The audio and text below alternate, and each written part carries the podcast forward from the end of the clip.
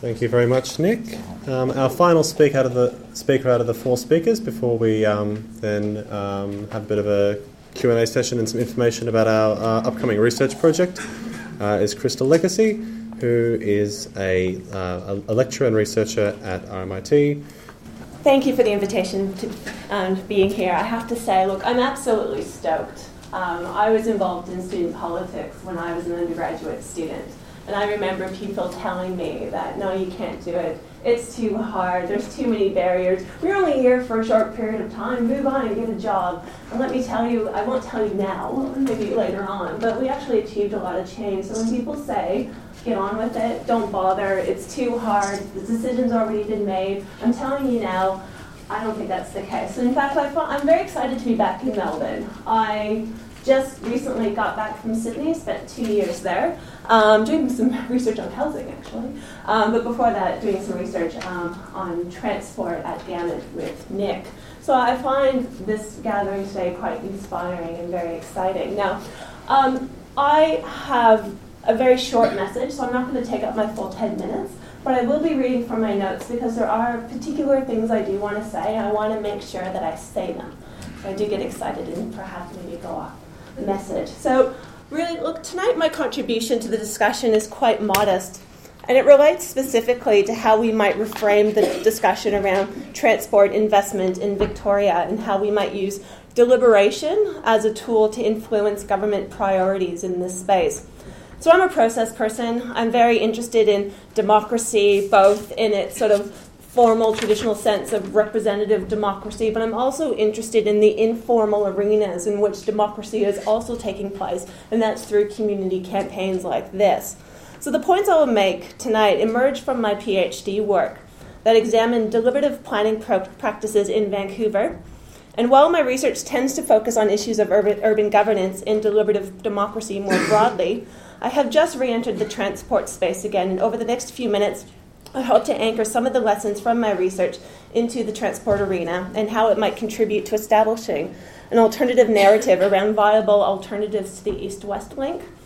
So, but first, um, I am a social researcher, and one of the things that I often need to be reminded of is the context under which we are asking questions and trying to understand why things are the way they are. So, couple of contextual points I do want to put on the table because I think it's worthwhile to reflect on them as we have this conversation. So, the first one is in Victoria, there's an expectation that governments will make decisions that will help to stimulate growth and to create jobs.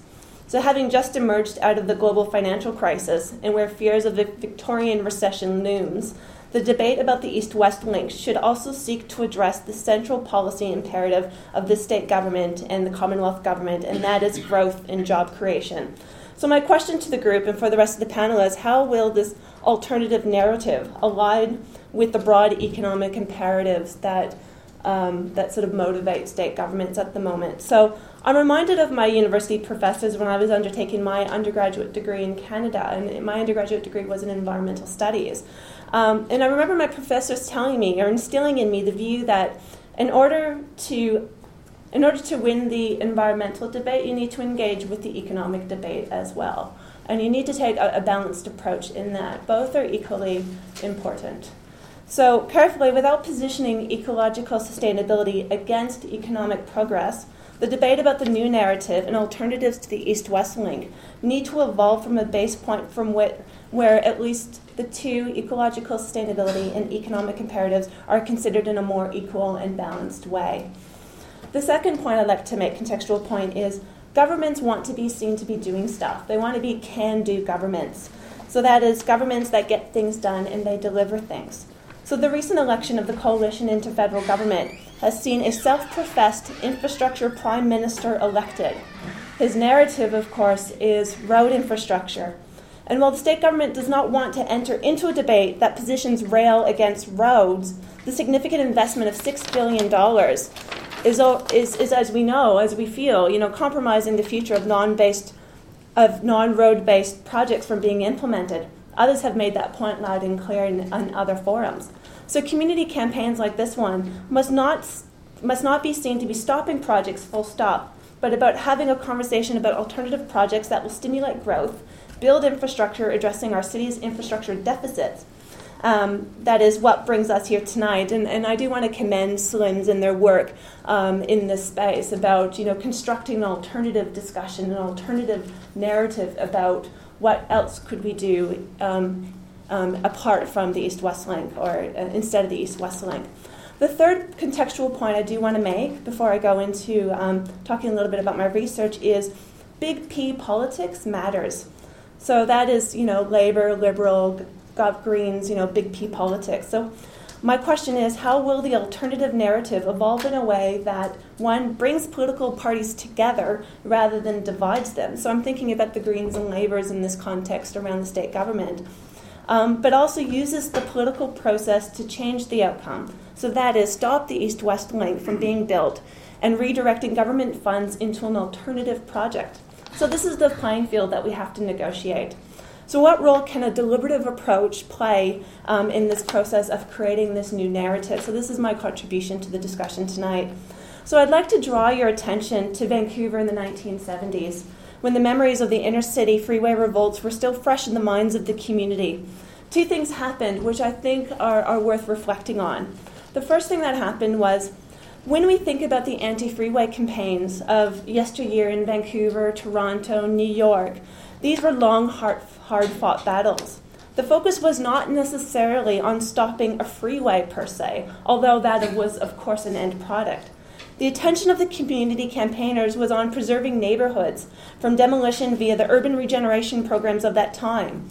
Those battles were ultimately framed by a substantive planning problem that extended well beyond the freeway revolt campaign. So the campaign was the campaign that was waged drew in large numbers of people beyond those that were immediately affected by the project and brought a citywide attention to a core planning issue.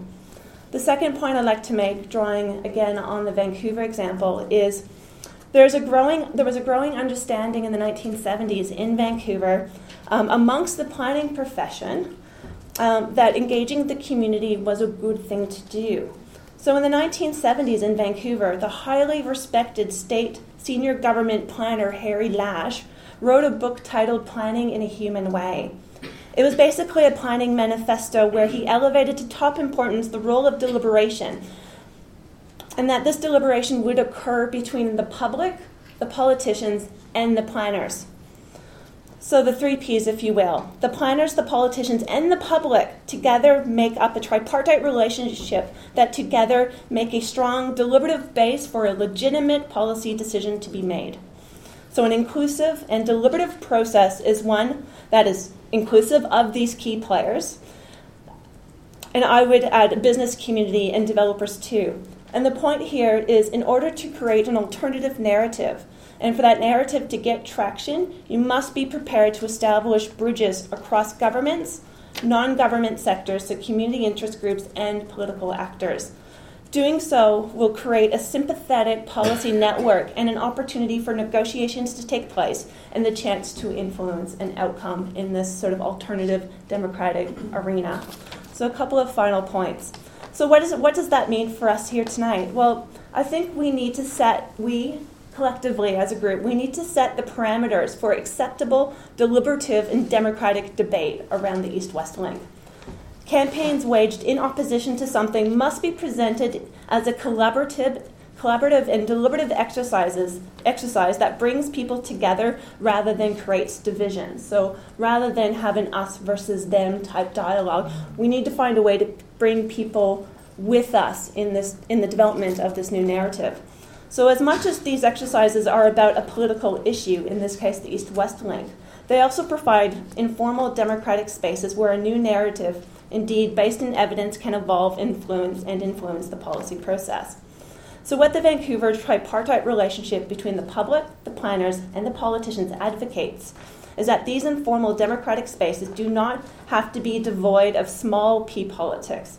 So I think we need to embrace debate, dissent, in order to come to grips with the difficult trade offs and to, allow, and to allow creative solutions to very difficult planning problems to emerge.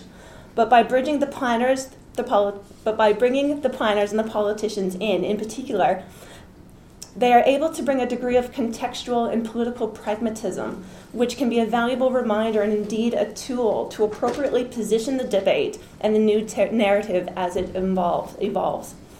So, by engaging widely and bringing the public, the planners, and the politicians and others into the discussion, this is the best opportunity to transcend big P politics and use deliberations so forums like these, to articulate and build the new narrative that can rival the present narrative around the East West Way. So that's my message for tonight.